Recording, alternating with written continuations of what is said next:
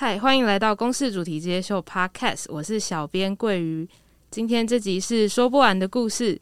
我们这集的主题是超机智斜杠的小编生活。就来先跟大家介绍一下我们这集的特别来宾，是谁来晚餐的小编餐编。嗨，大家好，我是餐边。其实今天会开始做这集，就只是我们两个有时候会闲聊，因为我们两个都是。粉砖的有参与粉砖的经营的小编，那我虽然是 Podcast 小编，同时也有就是经营主题之夜的各个粉砖，就是比如说 YouTube 啊、IG 啊，还有呃，就是各式各样有的没的。然后所以有时候就是蛮常跟餐边聊天，所以我们后来闲聊闲聊，就决定要来聊一集关于小编的生活这样。我觉得主题之夜秀跟谁来晚餐其实也蛮蛮多共通点的啦，有很多共通点。对啊，像是我觉得我们虽然是播纪录片的节目，但我觉得谁来晚餐它其实也是一种在记录家庭生活的纪录片。是是没错。呃，我平常其实也蛮喜欢看谁来晚餐，但是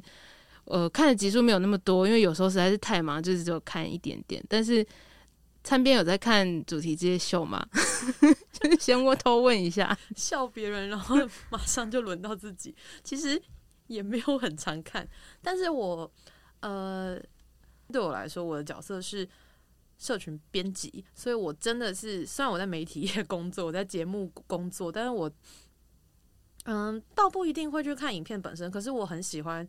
关注就是我们 公司自家各个不同的节目啊、新闻的宣传嘛，怎么经营？对，所以我有时候反而是，呃，真的是因真的是就是反而是先先从社群意外的接受到一些就是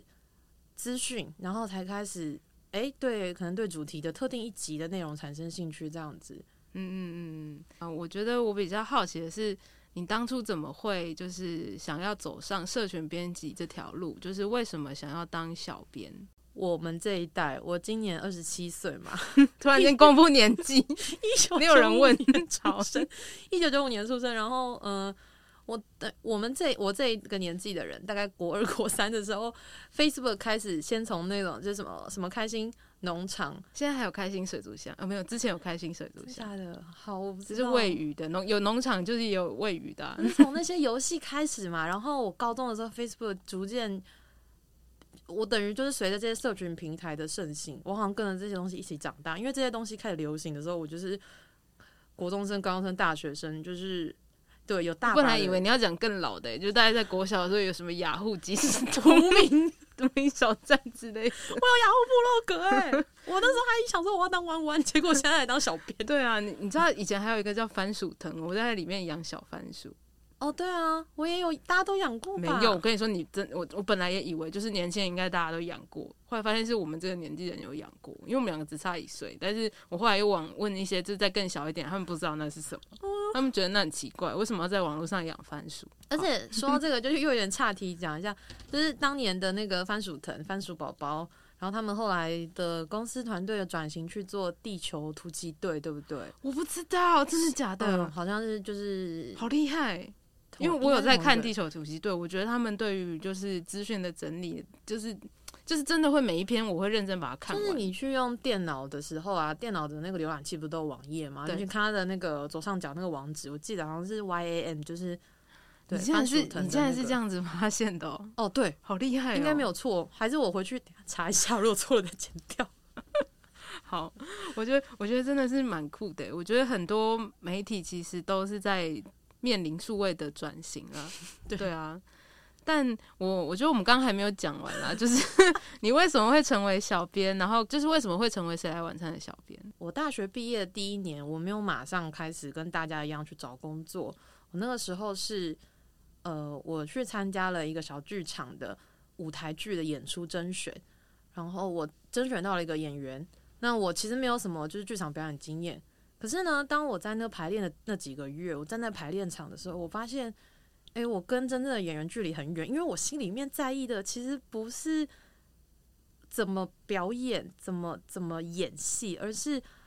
呃，我想要把这个我要参与演出的资讯分享给很多亲朋好友，或者是我甚至是很鸡婆，会去想说，我觉得剧团的粉钻贴文可以怎么调整，视觉可以怎么调整。然后那个演出结束之后呢，我就觉得，虽然以演员身份参与演出的这个尝试，结果可能不理想。可是我在那个过程就厘清说，我真的很想做这种工作。然后又过了一两年，就是在别的工作上，媒体业啊，或者说出版业待稍微待过。那有一天就很幸运的，在一个那种 Facebook 上面以社群资讯交流为主的社团，看到一个征才贴文，然后他写说公视要找。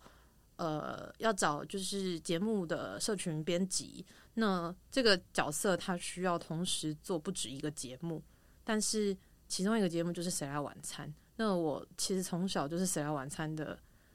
忠实观众，所以我那时候就觉得这个职缺写着我的名字，然后我就很大天命这样。对对，就是我就真的很大胆的去，就是在我的履历还有作品集上面，或者说面试上面都去展现说，我虽然。呃，我对社群工作很有兴趣，虽然我没有真的还没有执行，就是实际做过社群工作，可是我有这样的想法。嗯，然后加上我对节目的了解，还有我觉得我来自呃，因为我是读传播科系的，然后我过去有很多在媒体业就是实习工作的经验，我觉得我的经历可以提供什么样什么样的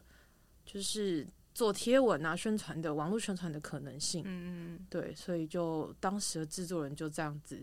决定给我这个机会，嗯，对。那你现在来做，已经当参编大概有多久的时间了？嗯，差不多，其实这个月刚满两年。哇，恭喜两周年对、啊！我第一份工作做到两周年，恭喜你有有很持续的坚持下来。那你是做哪些工作？就是参编的，但是日常，就是你每天大概是做哪些事？哦，参编的日常，好，对啊，呃，就是一般大家会可能会遇，就是我知道有一些工作啊，有些社群编辑是你专心做社群编辑，那有一些工作是。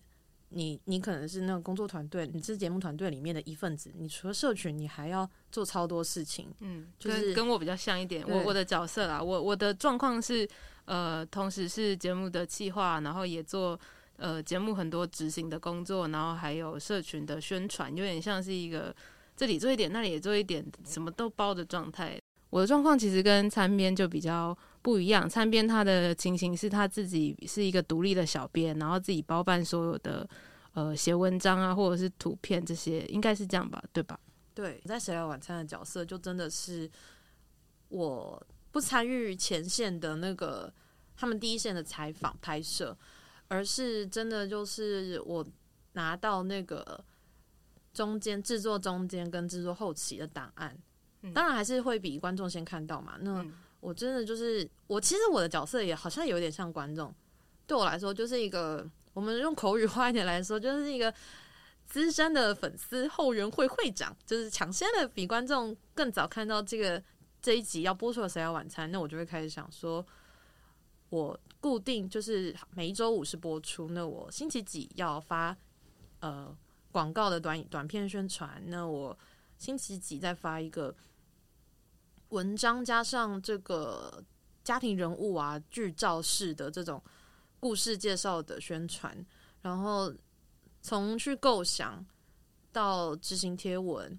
都全部都是我一手执行，然后包含做封面。因为其实《谁来晚餐》同时有三个平台，就是大家也知道，FB、IG 跟 YouTube，它其实呃各自的那个。经营的策略其实也不一样。对啊，他他在上面就这三个平台最最受欢迎，或者说最显眼的那个图文形式、影片形式都不一样。所以你其实，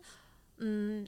好像现在回想起来，我的工作历程，我就是一直在想办法把同样的内容，然后去转成适合三个平台的形式。嗯，有点像转译成就是三个符合三个平台的样子，让大家看。对，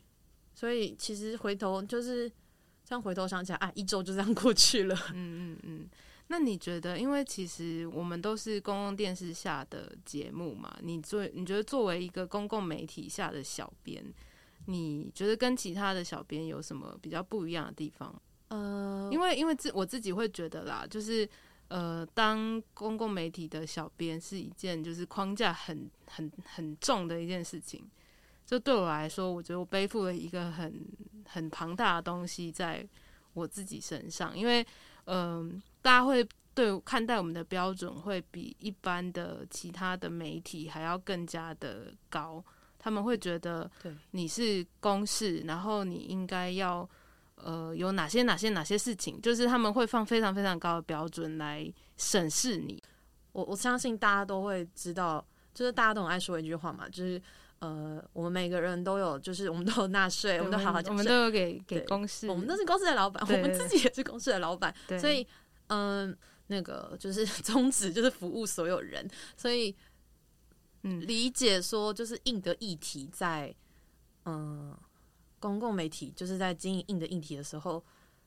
尺度的那个拿捏啊，嗯，应该是说，我觉得我遇到的情况是，就是当我我们在探讨一个社会的公共议题的时候，我们邀请了不同的来宾，不同的身份，他们来上节目，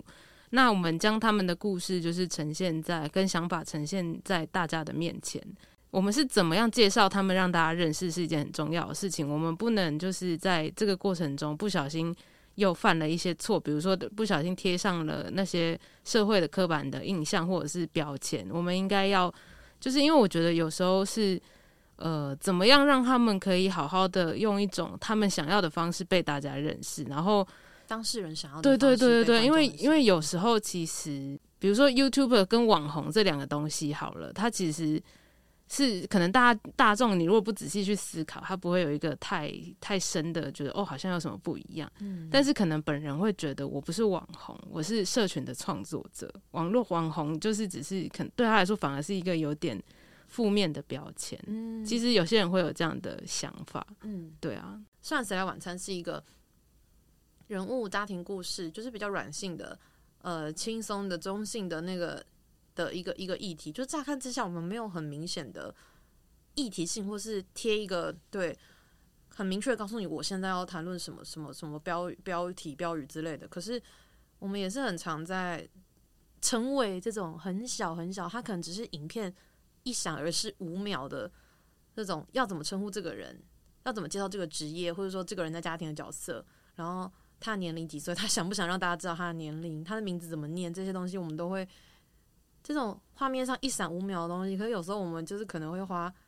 两个小时，或是五个小时来来回回的去确认沟通，对对，去跟就是节目的从制作人到企划到还有受访者本身，对，还有到就是亲自去后置的呃后置的执行，去跟就是所有人都去确认这件事情。对啊，这这其实是一个蛮不简单的功夫，但是又是一个作为公共媒体很需要去做的功课。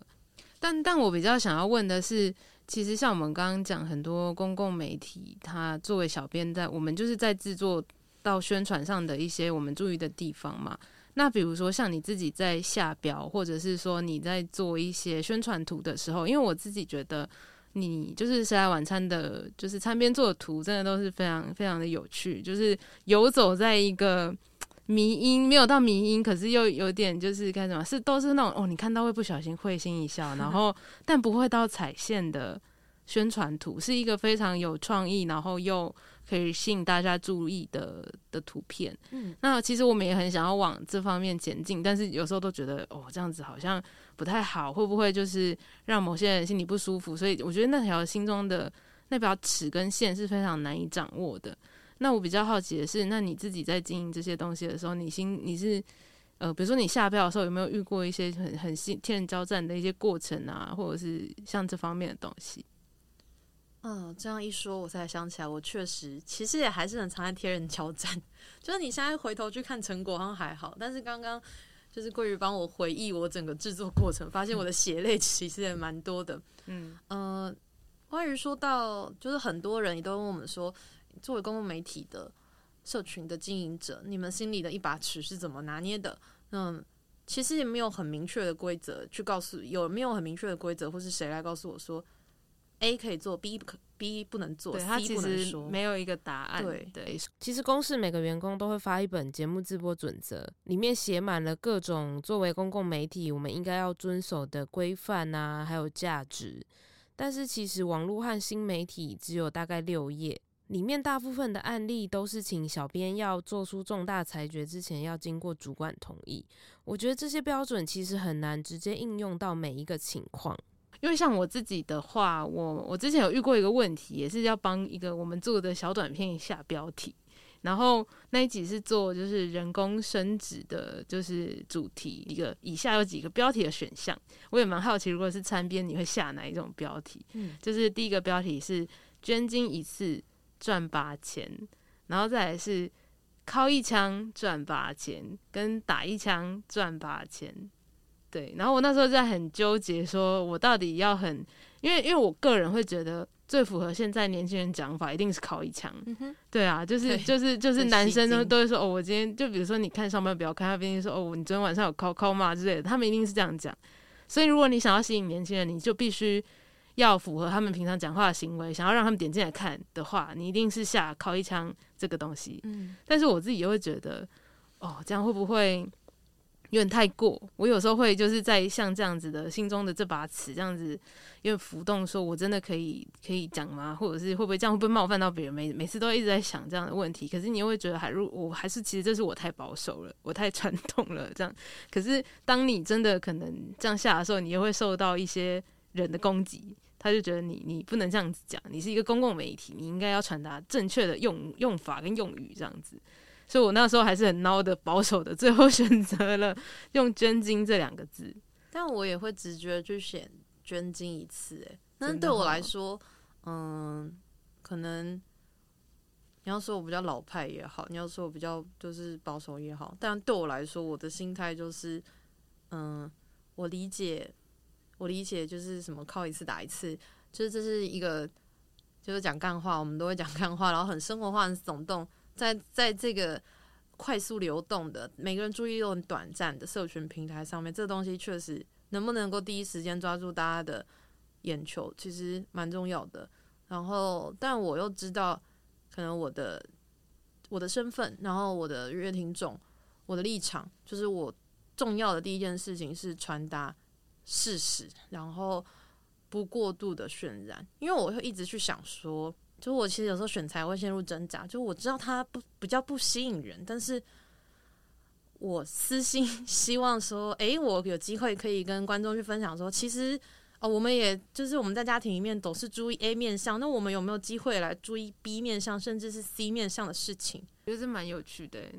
我觉得你超厉害的地方就是你三不五时会在就是各个粉砖下面，然后我有时候就是自己会就下班搭捷运的时候滑滑滑，然后就到处都有 hashtag 餐边，然后我想说餐边 一直疯狂出现在各大粉砖，我真的觉得超强，因为其实我觉得这是一个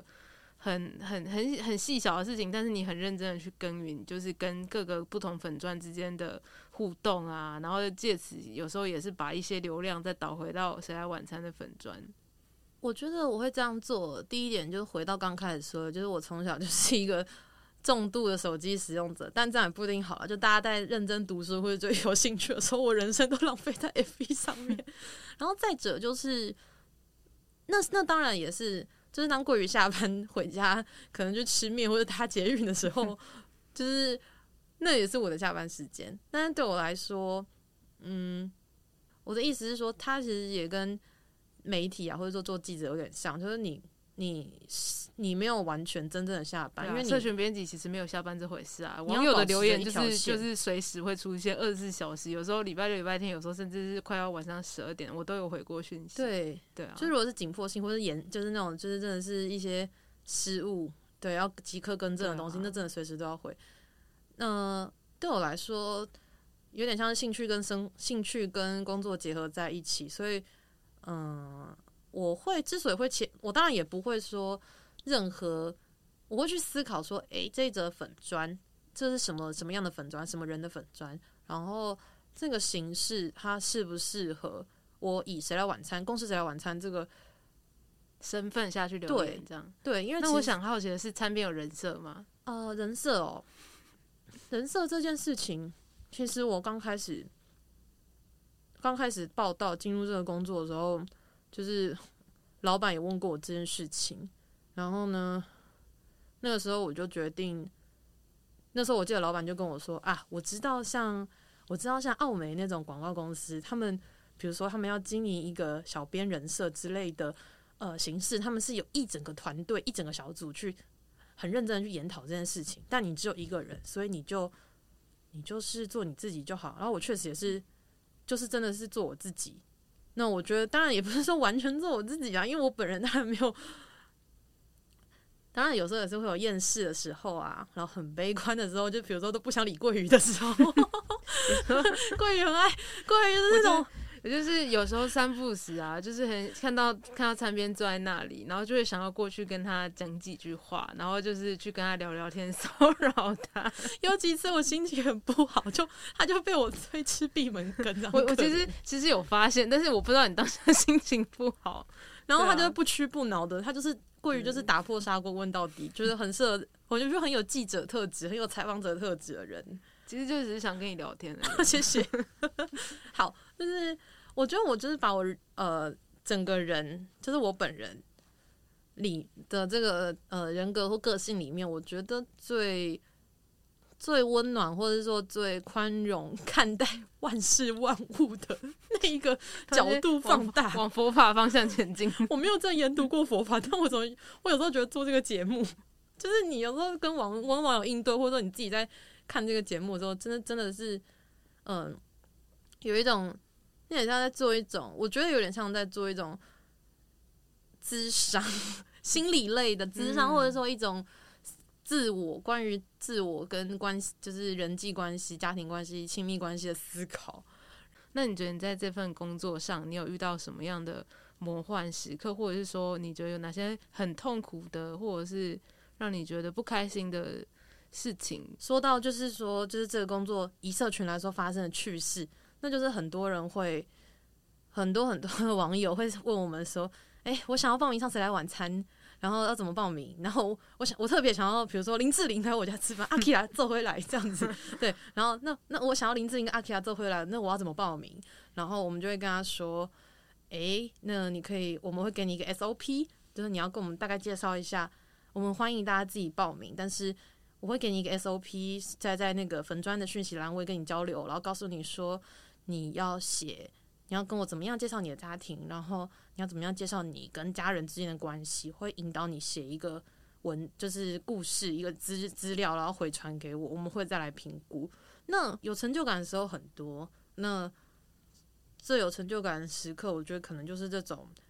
我觉得，我觉得我们做媒体都是这样啊，就是。你今天，你今天制作一个影片，一集内容，你期待的是大家对这个议题产生认识或是关注嘛？开始去了解它，嗯嗯、然后关注就是，我觉得关注就是很好的开始。那你你你有了关注之后，你可能下一步，有一天你会做出实际行动，或是你亲自去到了那个所谓的呃环境或是议题去现场去了解。那我觉得最开心的事情，应该就是说我们做媒体啊，或者说做社群，这是一个我们在线上一个一个虚拟我们。嗯，不用，我们就是没有实际的碰面，可是我们透过网络或是透通过电视数位的讯号去把东西传递到观众的心里、观众的眼前，然后他最后做出了一个实际行动，对，可能是捐钱，可能是寄信、寄手写信、寄包裹，嗯、就是我觉得最高兴的是能够促成实际的行动。嗯对，这对我来说也其实也是诶。虽然刚刚才在说，我也不是主题之夜很忠实的观众，但我觉得是主题之夜很忠实的朋友。嗯，但我非常欣赏，就是从因为如果说公关注公式比较久的话，大家都知道主题之夜到现在的主题之夜秀是一个转型，那很明显的是一个改版。对啊，很明显的不一样就是原从原本的纪录片纪录片玩的对谈，那这个对谈扩展成。更更具有规模性的，但其实因为这个改版跟转型，其实是因为我们希望这个改版的目的啦。我们自己自己制作节目是觉得说，希望可以触及到比较新的观众，就比较年轻一点的观众，然后可以把讨论的幅度就是再扩大成就是公民们的讨论，就是一般的公民来宾他都可以来参加节目，然后来分享自己的想法，而不是。比较限缩于就是专家与专家之间的讨论，就是今今天你只是一般人，你你不用就是懂很多很厉害的东西，你其实也可以来一起讨论这件事情，只要是你有在关心它。然后其实，但老实说，这样子的改变一开始对很多观众来说也不是很能接受啦，因为很多老观众会觉得就是这个形式跟以前差太多，他们其实不太不太适应。哦，对啊，我觉得，因为其实，在公共电视，大家乍看之下，我们都是很，呃，我们都是，就是我们好像有很多很长期的、资深的、长植在观众心中的这些长，就是老牌节目，可能比如说主题之夜到主题之夜秀，谁来晚餐有话好说，这种都是应该超过十年了，对吧？应该有，应该都都是超过十年的。对啊，对啊，跟上。我觉得就是跟上新一代观众的步调，然后一直去试这件事情，包含我觉得我们现在坐在这边录音，还有就是 我跟桂宇，我们就是开始去做社群工作，也是一年两年这样子，这都是我们呃或者说公司所期待的，想要去跟更新一代、更年轻一代的观众找到那个接触的地方。那我觉得。对啊，因为其实像我自己做 podcast 就是一件一件这样的事情啦。因为那时候就是呃，会有观众来留言说：“诶，你你们的节目我想要用听的，可是就是就是可不可以放到 podcast 上啊？因为就是 YouTube，因为你也知道 YouTube 的界面它不太适合，就是你如果开了，你就不能做其他事了。这样，然后你拿在手机上面，然后你放在口袋，它荧幕关不起来。对，然后就蛮麻烦。然后一些小小的粉丝有来私讯过这个问题，然后。后来就开始想这件事情，所以我那时候刚开始做的时候，我也是参考了一些其他人是怎么做。我觉得面临这样子的数位的转型啊，每个节目其实都有自己的脸书或者是 YouTube 频道，甚至是 IG。然后我觉得这。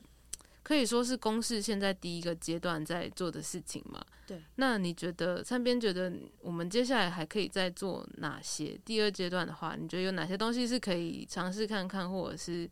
可以来挑战看看？我一直都在想这件事情，但是我把，但是好像哦，还没有，一直都还没有时间跟空间去好好的去想，所以呃，去去去真的认真思考这件事情。但我觉得像我今天 再度的提到。坐在这个环境，然后透过麦克风跟跟桂宇跟就是线上的听众，呃，有我们有这个交流，我觉得对我来说就是一个很好的开始。就呃，我们知道 Podcast 这几年快速的窜起，那我们其实晚餐也会想说要不要来做 Podcast，但是当然还在尝试。而且我后来也意识到，嗯，倒不是，就是应该是说。现在的大家接收资讯啊，接收讯息、接收播出资讯的方式非常的多元，而且碎面。那，嗯，找到自己适合的那个平台很，这很重要。倒不是说，就是大家都做，我们也做。嗯，嗯，那但我觉得，我觉得过于有激励到我，就是我应该更认真的去想说，我很呃很认真的。很就是细腻的、很深入的，跟晚餐的晚餐的网友、晚餐的粉丝一起相处了两年。那我观察这些人，然后我观察他们在乎的事情、在乎的议题、想看到的东西，我好像也渐渐的意识到了一些什么，就是可能我可以发展出什么新形式的贴文，或者是新的网络平台，我也还在。还在想，就像什么 IG 的 Reels 之类的嘛，就是最近短影音时代的窜起。对啊，但我就会一直想说，虽然我知道吸睛很重要，可是我一直想说，哦，我们好像是一个，呃，走比较就是人物故事啊，然后需要一段时间，需要，呃，你需要花一些感情跟专注力去进入这个人物故事，它不是一个很标，就是标题或者说内容很强烈的。议题直接告诉你，嗯，但但我的想法是，我觉得是可以可以挑战看看，因为我自己啊，我我自己有在想说，主题接下来可以做一些短影音，像是就是 YouTube 的 Shorts 啊，或者是 IG 的 Reels，甚至是抖音，他们就是。都是在往短影音的路上前进。主题这么长的一个节目，有时候是谈论整个看完可能要一个小时，快两个小时，对，一个小时以上。对啊，所以那这么长的东西，你要怎么样让别人可以想要点进来看？我觉得有时候那个一分钟的东西是蛮重要的，因为就是你就想想看，你在电视上放那个一分钟的预告的目的，就是你希望这些看电视的人可以看到这一分钟之后，想要来看你的节目。他其实就是希望这个一分钟可以起到一个像要像是钩子一样的作用。嗯，那我觉得像 IG 上有时候如果我可以做一些比较有趣的，就是小短片。比如说，我有在想说，之后我们可以做那种，就是把论坛的节目的一些比较有趣的画面，或者是他们讲了什么，然后把它弄到那那一分钟里面，然后让大家就是看，然后不知道大家会不会比较有兴趣。但是因为目前也还没有真的实验过，所以也不知道到底会不会有用。然后另外一个是，其实我最近有在想一个问题是，公共媒体到底该不该经营 TikTok？就是因为像我们之前就是也是做了一集，就是在聊 TikTok 的的集数，然后就是在聊说哦，现在的更小的、更下面的一个世代啊，国中生他们都是都是在看这些，在 TikTok 上看很多的影片。那我们要怎么样去跟这群新的、更下一代的年轻人，就是呃跟他们有就是互动，或者说可以接更接近他们？然后，所以那时候有在想到底要不要做这个东西。然后后来我发现，其实公视有在做，就是新媒体部门他们有在做公视自己的 TikTok，他们有在经营。然后他们主要是在上面放一些公视戏剧的宣传。然后我后来其实也有去做一些功课，就是我研究一些像国外的公共媒体，他们是。就是怎么经营这一块，他们有没有就是也也经营 TikTok？然后后来找一些资料，发现 BBC 他们也有做。他们做的方式是，他们不会把那些新闻的资讯放在上面，他们会放的也是偏向一些剧集，因为 BBC 其实也有做一些戏剧，比如说像那个福尔摩斯系列就是 BBC 嘛，嗯，对，所以其实像他们的话，跟我觉得跟我们现在公视经营 TikTok 的方式比较像，就是让。他让我们的受众要吸收正确的新闻资讯，还是到他们的新闻平台上，比如说像公司可能就是 PNN 新闻网，然后不会把这些东西放到 TikTok 上，然后会把就是比较偏娱乐的东西放到就是他们的抖音上，然后来拓展他们的受众。我这是我目前观察下来他们的策略啦。但是我自己同时也在思考一个问题，是说，就是会不会其实这就是 TikTok 的目的，就是他不希望你在上面。放太多资讯量很大的东西，太严肃。对，他就是希望你娱乐化，他希望你不要去想政治，你不要去想这些东西。我就是要你在上面玩耍就好。他就是想要创造一个尽情的娱乐啊，轻松放松的空间。有可能，我不知道啊，我这是个人的一些猜测跟小观察，但也不知道是不是对。但我这样听起来，我就会觉得，就是对啊，那真的就是。呃，不同的媒体适合的那个战场不同，然后有机会的话，如果就是可以集合公共，就是公共电视，可能其他部门的社群的力量一起去推的话，会更好。对，因为其实刚听完，然后。我刚刚就忍不住想说，你知道，作为同事互相关心一下，你还想继续做 TikTok 短片？你有没有时间下班睡觉啊？你？呃，应该不是说 TikTok 短片啦，我应该不，目前这个阶段是没有考虑说主题要开一个 TikTok 频道，比较是希望可以做 IG 的 Reels，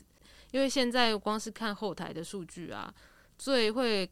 包含听 Podcast 的人，大概都会是大学生以上到。三十五岁的这个区间，就是跟我们自己的年纪差不多。对对对，其实就是好像是出社会以后，然后就是稍微有一些就是工作经历的人嘛，就是这一群人感觉好像比较可以接受这样子比较硬的社会议题。但是我其实是希望这些东西是可以再往下一代延伸，就是高中生，因为我觉得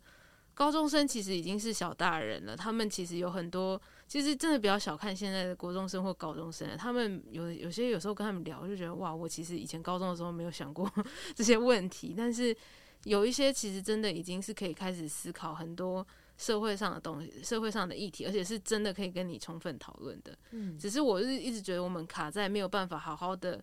让我们的东西这个议题，我们在做议题，但是没有办法把他们也一起拉进来讨论那种感觉。嗯，所以我才想说，那我们到底要怎么？配合他们去把我们的东西推到他们的面前，就是去学习一下他们比较常在使用的媒介。我觉得这就是又回到我们刚刚说，就是我们下一个阶段想要做的事情。那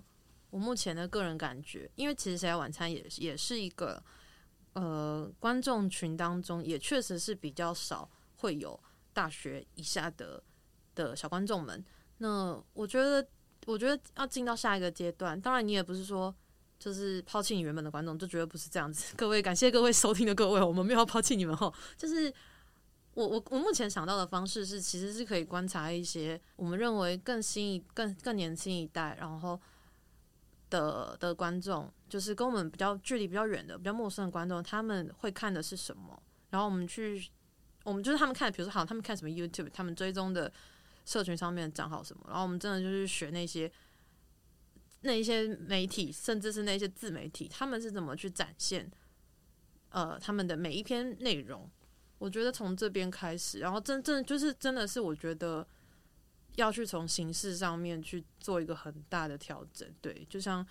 呃，据各位如果了解的话呢，公示的话在儿少部门专门做儿童跟青少年节目，我们有一个节目叫《青春发言人》。嗯，那他除了很积极的在做，就是比较网络面上的经营之外，我也会觉得，因为我也认识就是节目里面的伙伴，就我会跟他们闲聊说。哎、欸，我觉得好像我们是时候可以尝试看看做一个，也是一个改版。那这个改版，我觉得说说我个人的感觉，就是说直接一点，我觉得必须或许要去参考，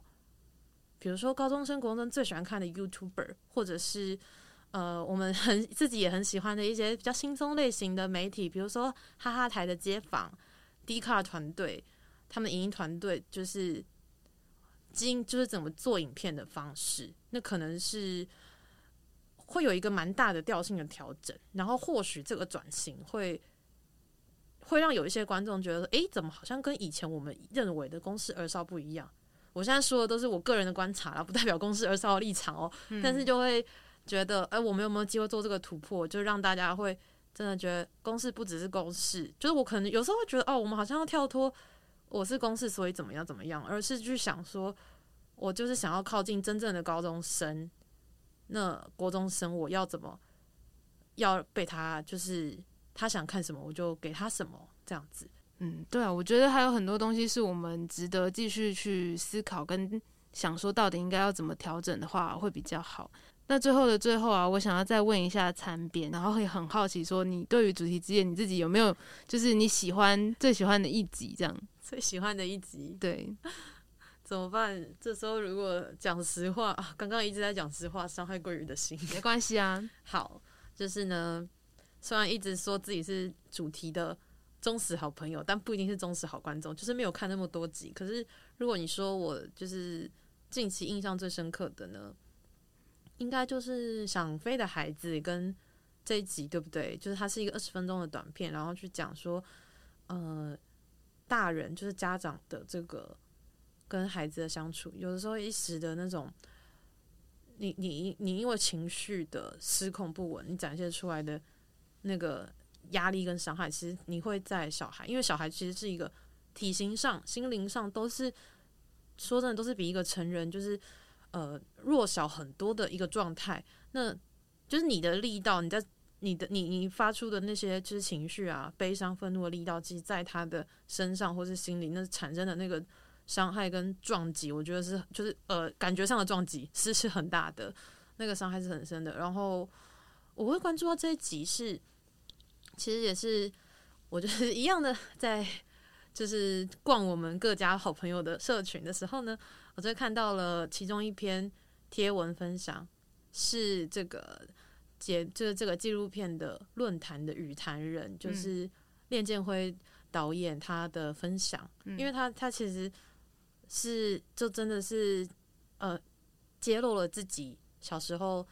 跟爸爸相处有有很很很不舒服、很不愉快的阴影。可是他会开始，现在会开始去想说，怎么去跟家人调整那个那个关系，就是他有没有机会再去对重新挽回，或者说调整一些什么。嗯，我自己也蛮喜欢这一集的啦，因为其实这集是唐老师来主持嘛，唐启阳老师是我们的旁白，对对对。然后我我们那时候找他，其实也是因为他自己本身也是一个跟妈妈关系非常复杂的的人。我觉得他蛮厉害的地方是，他说他到了五十岁以后，他开始跟自己和解。我觉得重点这集的论坛，我自己看完就是蛮疗，自己蛮被疗愈的，因为就是。一种，其实你不一定要强迫自己去跟家人和解，其实重点是你可不可以跟你自己和解。但是这个你会喜欢这集，我觉得也很参边的，很参边的感觉，因为就是它就是一个家庭故事，是，然后一群人在就是在台上啊，在台下都一起在共享，然后或者说回忆自己的家庭关系，然后甚至是里面的那个那个相处上的伤痕，这真的也是说老实话，这也是绝对是谁来晚餐这么呃这样子，就是超过十年以来我们。追踪那么多家庭故事，其实也是一个很常被拍摄，或者是有的时候就是他不那么没办法那么那么明确的点名在镜头前面点名，他可能有时候是冰山下的一角。这个就是你看到一些蛛丝马迹，你可能从看到他们的互动而已，但是你其实有时候难以像这样子的访问他来自我揭露他当下的心情跟感受。我觉得刚刚就是这个论坛的这个互相的。呃，自我揭露啊，然后交流讨论啊，其实就可能就有点像再回到刚刚我说的，我在我们就是谁来晚餐频道的这个留言区看到的这种，或者是观众私讯来跟我分享他个人故事的一种，都是我觉得是类似的事情，因为嗯，那真的是就是之所以会被打动，也是因为我们我们自己也都每一个人都就是我相信多数人都是有。家庭，然后也家庭关系、家庭的议题，跟家人的就是相处，真的是或多或少会是一个，呃，它的存在是有一定的影响力，甚至是压力。那我们那真的是一生的课题，就是 一直一直在学习。像我我们自己看那支影片，其实那个论坛我还没有办法看完，因为我看到开头就有一点，就是有点想哭。嗯，对，就是嗯。我我自己我自己觉得我的我的家庭，我我没有经历我我没有经历过，就是嗯比较严厉的指责，或是就是家长大人没有带给我什么压力。你觉得你跟爸妈关系是好的吗？对，但是当但是我觉得我可以还是会有压力存在，可是可能不是那种比较不是童年的创伤阴影，而是说。我觉得只要是家庭关系，就或多或少你会，嗯，因为期待，因为沟通，然后角色要扮演的一些责任不一样，然后所以相处上一定会有磨合，对，然后，嗯，或者是说，我后来在长大之后，就长大一路过程中，我听了，比如说我听过朋友啊，听过伴侣啊，听过。呃，甚至同事去分享他们自己家人的家里的故事，然后我觉得我可能也是比较容易产生共鸣吧。就是我会发现，诶，我们之所以是现在的人格，我们之所以现在的我们，其实真的跟童年的那个家庭的影响，就是其实那个连接是蛮深远的。所以我看到的时候，我会想说，会去去回想说，哦，如果我小时候活在另外一个家庭，比如说活在。朋友 A 的家庭，然后受到 A 朋友 A 的对待，那可能现在的我不是现在的我，很像现在那个公视的另外一个节目，还是换爸妈过几天，就是到另外一个家庭交换一下生活，看会是什么样的感觉。我都戏称他是。那个儿少主版谁来晚餐有任务版，然后同事就会说，你不要乱讲，好长的 hashtag 超长，可是也是到别人家里去体验生活啊。就是我觉得这是一个超酷的发想哎、欸！我小时候其实也常常有在想说，万一因为就是就是会觉得自己的妈妈很严厉，我妈妈可能会就会说这个不能买，那个不能买，然后怎么样怎么样，就是会一直有很多规矩，然后你就会觉得哦，只要跟就是其他人出去，感觉就是可以。过得很快乐又自由，要是可以在他们的家庭，说不定就是会很快乐。这样，有时候常常会有小时候会有像这样的幻想啊，真的呢。你最喜欢就是你有没有就是你觉得最喜欢哪一集《谁来晚餐》，或者说让你嗯，对我我自己的话，蛮印象深刻的是之前有看到那个在家温柔生产的那一集晚餐，哦、是对。然后因为刚好。因为我其实之前没有特别想过说，就是如果有一天要生小孩，在家生这件事，因为我觉得生小孩光生小孩听起来就好可怕，然后更别说要在想在哪里生小孩，对，怕。对，然后我自己刚好前阵子也去看了 TIDF，就是台湾的国际纪录片影展，然后他就是会放映很多纪录片，那它里面其实也有放一个法国的纪录片，叫做《胯下情事》。那这个就是他有一个法国导演，然后他就是用呃逐格动画还有油画的方式配上独白来记录，就是他温柔生产的过程。然后他其实也也很有趣，他带出一个很新颖的观点，可是他的观点就比较特别，他就是虽然是在家温柔生产。他说，生产前做爱的那个高潮可以帮助孕妇顺利生产。然后，其实生产这件事情呢，不是只有痛苦，它其实也是可以是一个很欢愉的一个过程，是一个有点有点神奇的人类学观点。就是这是导演个人观点哦，这不代表说这是就是一件真的。他就是他是这样觉得的。嗯，对。然后那时候其实。我还蛮喜欢那个映后的一个分享，有一个观众他看完了这部纪录片，然后他就是有跟，因为当下他们也是跟导演直接连线，然后就是可以问导演 Q&A 的问题，就是他本来是觉得说这个世界上其实还不够美好，让他想要把一个新生命带到这个世界上，因为他觉得就是这个世界有太多可怕的事情了，就是不想让他自己的孩子就是也有太多的痛苦。但是在看完这部纪录片之后，他马上就传讯息给。曾经他帮他带来人生最高性性高潮的一个朋友，然后跟他说，呃，他未来生小孩的时候，希望那个人可以来当他的助产士，超可爱的回答哎。然后那时候我就觉得说，哇，就是，呃，就是纪录片的魔力这么大，就是可以让原本一个不想生小孩的人，然后他最后。改变了他的想法，虽然本来好像是回来回答为什么喜欢《谁来晚餐》啊，最后不小心又讲到纪录片，但但是但是我觉得晚餐的那一集就是我真的很印象深刻。我还是可以把主题扣回来，因为刚好刚刚有说到说，就是关于你在看同这个温柔生产纪录片，然后那个映后的观众分享了他对于他原本不想生小孩，可是他现在有那个想法开始有调整。刚好这一题，嗯、我就是我当时虽然刚刚说我不会去到采访现场，可是之前因为一些因缘际会的关系，我有机会就是再一次的到这个就是我们温柔生养六个孩子是我最甜蜜的负荷这一个谁来晚餐这一集，呃，温柔生产的这个主角妈妈家，她总共生过六个孩子，那都是就是在家里用温柔生产，就是在家里。不透过就是不比较不透过就是医疗的外力力量，用自己的方式去就是呃产下婴儿这样子。那我之前 实际到他家，然后等于是我跟同行的就是同事有机会再次的去认识这个当事人，然后不这次不是透过镜头了，这次就是亲自去问他说，你要怎么，你有什么嗯，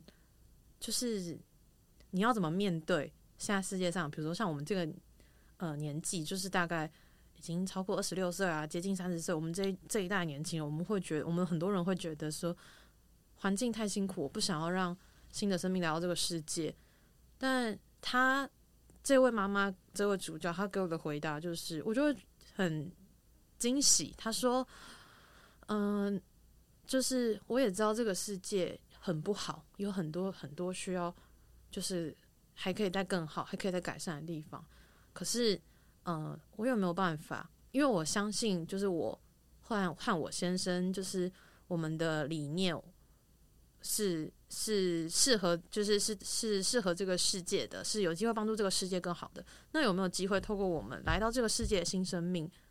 在我们的，因为他不只是温柔生产，他也是亲自，就是孩子们都是自学生，就是妈妈亲自当老师。在家里带小孩，那他说他的意思就是说，有没有机会，因为我养育、教养长大的孩子，他们未来也成为那一个能够把温暖啊，能够把更多好的力量带给这个世界，他可不可以成为这个世界黑暗之中点亮的那个光芒？就是如果呃，他一个人的力量，或是说他跟他先生两个人力量，或许做不到，可是透过他们的孩子。透过他带来这个世界的生命，他延续，他把他的意志延续给他的孩子，那或许他的孩子未来有机会去成为那个有影响力，甚至是说大一点改变世界的力量。然后我听到的时候，确实，我现在你再一次问我说，嗯，你要不要生小孩养小孩？我可能还是没办法给你一个很肯定的答案。可是我那时候被他感动到了，就是这个他的信念那么的坚定。对，他很毫无保留的、无私的去跟你分享他的这个观念，你就会知道他真的是表里如一的，就是不论是从镜头上还是本人，就是这么信仰的这些，呃，他的念头，然后他也不觉得生活当然实际上还是有辛苦的地方，可是他还是嗯、很热爱这一切。对，就是他那时候有分享说，诶，每个人认为的可能每个人认为的呃成就，或者说生涯中一定要做到的事情都不一样。那有的人可能是要赚很多钱，有的人是很多工作。那对我来说，我现在找到的就是。我觉得养育这些孩子们，然后延续就是这样子，延续一些很多很好的事情，这是对我来说，这是我最有成就感的事情。对，我觉得就是，嗯、我们拍纪录片，我们去采访，我们去记录素人的生活啊，或者说议题啊，产生的影响力，就是 有的时候不晓得有没有传递到观众心里，可是就是真的是在我们自己心里先埋下种子了，嗯、然后。这也是一个推动我们，其实就是推动我们继续工作、继续采访的力量，对不对？对啊，其实做节目跟经营，就是我其实我觉得常常就是受到这样小小的感动之后，才有办法继续的努力下去。然后我觉得，像刚刚大家听完我们这各自对于主题啊，还有晚餐喜欢的这两集，其实这两集都已经播出了。嗯、那如果想看的观众，就都可以到。我们的频道上搜寻，那像刚刚餐边提到的，就是想飞的男孩的这一集，可以就是搜寻主题的 YouTube，然后关键字可以打“孩子在说”，你有在听吗？这集主要是在讲不被大人理解的孩子。那像餐边晚餐的这一集，我们可以上晚餐的 YouTube 上，关键字我们可以打哦，我们到谁来晚餐的 YouTube，然后搜寻。温柔生养六个孩子是我最甜蜜的负荷啊！如果大家觉得字太长，就是记得关键字“温柔生养”，养养育的养。对，嗯、我们把“温柔生产”改成“温柔生养”，打“温柔生养”，或者是直接从我们那个影片点击率最高开始看就可以了。他刚好也是我们就是目前他真的真的是那一家人的，就是热爱生活的。我觉得那个那个意念那个精神。很完整的在影片呈现，所以也很多网络上面的观众跟我们分享了他们的感动，这样子。嗯、就我我其实我那时候真的是觉得，我自己看完第那一集第一次的感觉就是啊，我觉得会让很多人相信真爱，再次相信就是爱情，或者是相信组成家庭，就是不会生活还是很多不如意。可是我就觉得，哎、欸，他们给我的感觉就是我好像有从这个不如意的世界找到那种。快乐的方法，对，嗯、看事情的方法，这样子。好，那我们今天这集聊超机智斜杠的小编生活的新的分享，跟餐边的闲聊，就大概差不多到这边。那接下来大家如果还有想要听，就是比如说跟谁的闲聊啊，或者是说，或者是想要我去采访谁，也可以就是留言告诉我，或者是说你觉得。呃，我们的 podcast，你有哪部分你觉得要再调整的，你也可以留下你的回馈。那我们今天这集就到这边结束，我们下次见，拜拜，拜拜。